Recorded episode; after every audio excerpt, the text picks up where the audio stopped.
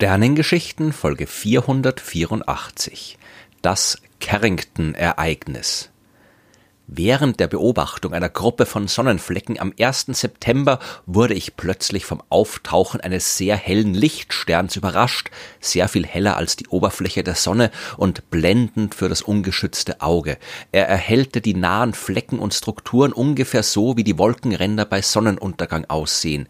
Die Strahlen erstreckten sich in alle Richtungen und das Zentrum kann man mit der blendenden Helligkeit des Sterns Alpha Lyrae vergleichen, wenn man ihn in einem Teleskop mit geringer Vergrößerung Vergrößerung betrachtet. Es dauerte circa fünf Minuten und verschwand plötzlich um 11.25 Uhr. Diese Beobachtung hat der englische Hobbyastronom Robert Hodgson im Jahr 1859 berichtet. Und wenn das, was er da gesehen hat, nicht im 19. Jahrhundert passiert wäre, sondern heute, dann würden definitiv alle darüber Bescheid wissen. Hodgson hat eine gewaltige Sonneneruption beobachtet, die den bisher größten bekannten geomagnetischen Sturm auf der Erde verursacht hat. Eigentlich war Hodgson ja Verleger, der hat sich aber früh zur Ruhe gesetzt, um sich mit der gerade erst entstandenen Fotografie zu beschäftigen und mit der Astronomie. Er hat sich seine eigene Sternwarte gebaut und dort vor allem Sonnenbeobachtung betrieben. Und am 1. September 1859, kurz vor Mittag, hat er die Beobachtung gemacht, die ich zu Beginn beschrieben habe. Hodgson war allerdings nicht der Einzige, der dieses Phänomen gesehen hat. Zur gleichen Zeit und nicht weit entfernt äh, von Hodgson hat auch der Astronom Richard Carrington durch sein Teleskop geschaut. Und im Gegensatz zu Hodgson war Carrington kein Hobbyastronom, aber auch er hat seinen Weg zur Wissenschaft nicht sofort gefunden. Der Vater von Carrington war Bierbrauer, hat eine eigene große Brauerei gehabt. Für Richard, seinen Sohn, hat der eigentlich das Leben eines Priesters vorgesehen. Beim Studium in Cambridge hat Richard Carrington dann aber sein Interesse für die Naturwissenschaft und ganz besonders für die Astronomie entdeckt. Er hat dann auch tatsächlich ein paar Jahre an einer Sternwarte im nordenglischen Durham gearbeitet, allerdings nur als Assistent, was ihm nicht so gefallen hat. Zum Glück war aber sein Vater ja ein wohlhabender Brauereibesitzer, von dem er sich Geld leihen konnte und damit hat er seine eigene Sternwarte gebaut. Die war in Red Hill, ein Stückchen südlich südlich von London. Dort hat sich Carrington zuerst mit den zirkumpolaren Sternen beschäftigt, also Sterne, die man die ganze Nacht über am Himmel sehen kann. Die waren damals vor allem interessant für die Navigation und der Katalog mit den Positionen dieser Sterne, den Carrington erstellt hat, der wurde daher auch mit dem Geld der britischen Marine publiziert und einen Preis von der Royal Astronomical Society hat er dafür ebenfalls bekommen. Daneben hat sich Carrington aber auch für die Sonne interessiert. Dass es auf der Sonnenoberfläche dunkle Flecken gibt, das hat man schon im 17. Jahrhundert, kurz nach der Erfindung der ersten Teleskope entdeckt. Eine überraschende neue Erkenntnis über diese Flecken, die wurde aber erst zu Carringtons Zeit bekannt. Der deutsche Apotheker Samuel Heinrich Schwabe hat durch jahrzehntelange Beobachtung herausgefunden, dass die Anzahl der Flecken mit einer Periode von circa zehn Jahren schwankt und hat diese Erkenntnis 1844 veröffentlicht. Und der große Universalgelehrte Alexander von Humboldt hat diese Entdeckung dann 1851 in seinem Monumentalwerk Kosmos überall auf der ganzen Welt quasi verbreitet und als Carrington dann 1852 seine eigene Sternwarte gebaut hat, hat er sie auch benutzt, um diese faszinierende Eigenschaft der Sonne genauer zu untersuchen. Seine sehr genauen und sehr regelmäßigen Beobachtungen der Sonne waren eine wichtige Grundlage für die Entwicklung einer ernsthaften Sonnenforschung. Carrington war ein bedeutsamer Forscher seiner Zeit und er hätte noch viel bedeutsamer werden können. Aber eine große und lange Karriere hat er leider nicht gehabt. 1858 ist Carringtons Vater gestorben und Richard hat die Brauerei übernehmen müssen. Das hat ihm nicht nur keinen Spaß gemacht, sondern ihm auch die Zeit für die Forschung genommen. Carrington, der wollte sich dann eigentlich um eine Stelle an einer Universität bewerben, ist aber überall abgelehnt worden, unter anderem, weil der sehr einflussreiche Hofastronom George Biddle Airy dafür gesorgt hat, dass Carrington die nicht bekommen hat, weil der hat Carrington nicht gemocht und mit seiner Art der Arbeit und mit ihm als Person ist er nicht klargekommen. 1861 hat Carrington dann seine Sternwarte verkauft, später auch die Brauerei, hat sich dann nochmal eine neue Sternwarte eingerichtet, aber war schon ein bisschen frustriert und mittlerweile auch sehr schwer krank, vermutlich von einem Schlaganfall, aber das weiß man nicht so genau. Auf jeden Fall ist ihm keine wirklich relevante Forschung mehr gelungen. Und am 27. November 1875 ist Richard Carrington im Alter von nur 49 Jahren gestorben. Sein Name ist aber bis heute mit der Beobachtung verbunden, die er gleichzeitig und unabhängig von Hodgson am 1. September 1859 gemacht hat.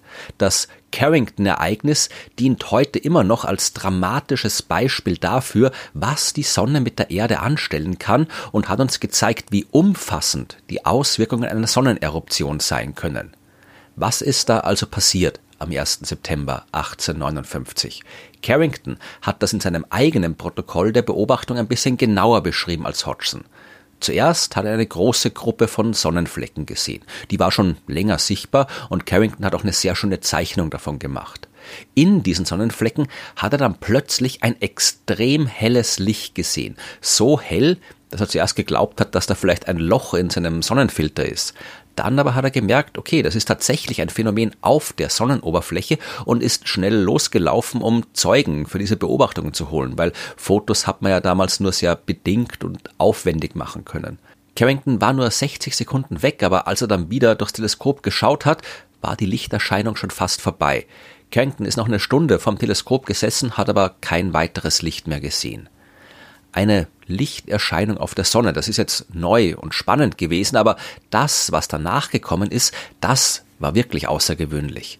In den folgenden Nächten hat man Polarlichter gesehen, und zwar nicht wie sonst, nur in den nördlichen und südlichen Regionen der Erde, in der Arktis, der Antarktis.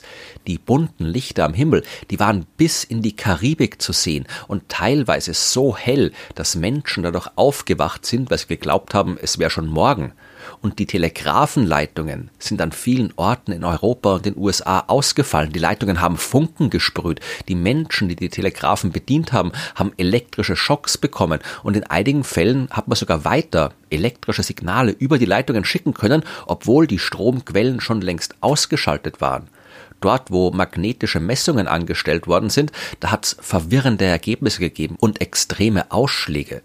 Kurz gesagt, ein paar Tage lang hat ein elektromagnetisches Chaos auf der Erde geherrscht. Es hat das stattgefunden, was man einen geomagnetischen Sturm nennt. Heute wissen wir besser Bescheid, was bei solchen Ereignissen passiert. Ich habe davon ja schon vor längerer Zeit in Folge 10 der Sternengeschichten mehr erzählt. Die Sonne besteht aus einem enormen Gewusel aus elektrisch geladenen Gas, das Magnetfelder erzeugt und dessen Bewegung von diesen Magnetfeldern beeinflusst wird. Und wenn's ganz wild wird, kann es zu sowas wie einem Kurzschluss kommen, dann wird jede Menge Energie frei. Und bei so einer Sonneneruption können große Mengen am Material der Sonnenatmosphäre schnell und weit hinaus ins All geschleudert werden. Das nennt sich dann koronaler Massenauswurf und diese Teilchen treffen dann ein paar Stunden, ein paar Tage später auf die Erde. Zumindest dann, wenn der Auswurf zufällig gerade auf die Position der Erde gerichtet war, was natürlich nicht immer der Fall ist. Aber wenn es der Fall ist, dann prallt das Material auf das Magnetfeld unseres Planeten und auf die Atmosphäre.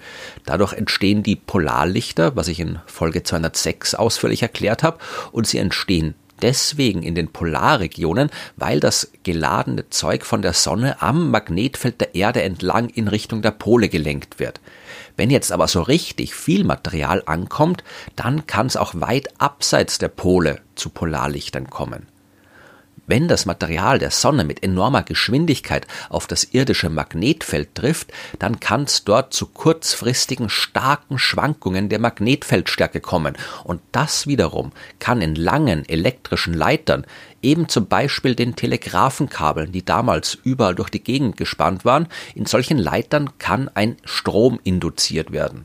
Und genau das hat 1859 die Schäden in den Telegrafen verursacht. Heute haben wir keine Telegraphen mehr, aber dafür überall Stromleitungen und hier kann ein Sonnensturm zum Ausfall der Transformatorstationen führen. Auch Satelliten können von Sonnenstürmen betroffen sein. Genauso Menschen, die sich gerade im Weltall aufhalten. Funkübertragungen werden gestört. Handys, Radio, Fernsehen könnten zeitweilig ausfallen. Ein Phänomen wie das Carrington-Ereignis, das hätte in unserer modernen technischen Welt sehr viel größere Auswirkungen als damals im 19. Jahrhundert. Aber man kann sich einigermaßen darauf vorbereiten.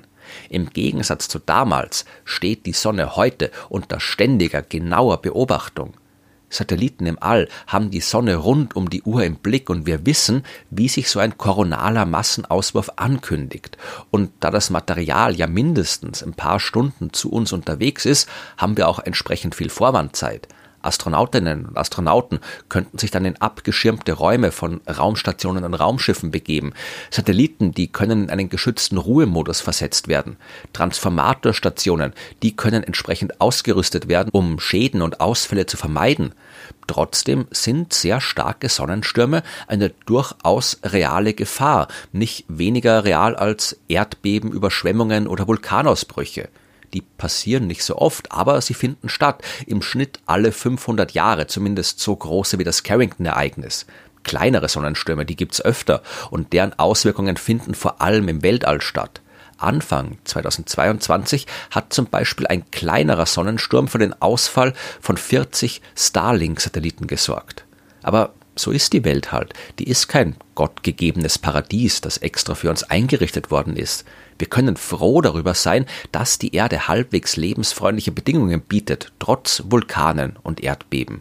Und wir können froh darüber sein, dass die Sonne zu den eher weniger aktiven Sternen gehört. Andere schleudern ständig so viel Zeug und Strahlung ins All, dass in ihrer Nähe überhaupt kein Leben möglich ist. Sonnenstürme gehören dazu zu einem Stern. Sonnenstürme gibt's, weil Sterne eben nun mal so funktionieren, wie sie funktionieren. Ohne Sonnensturm gibt's auch keine Sonne.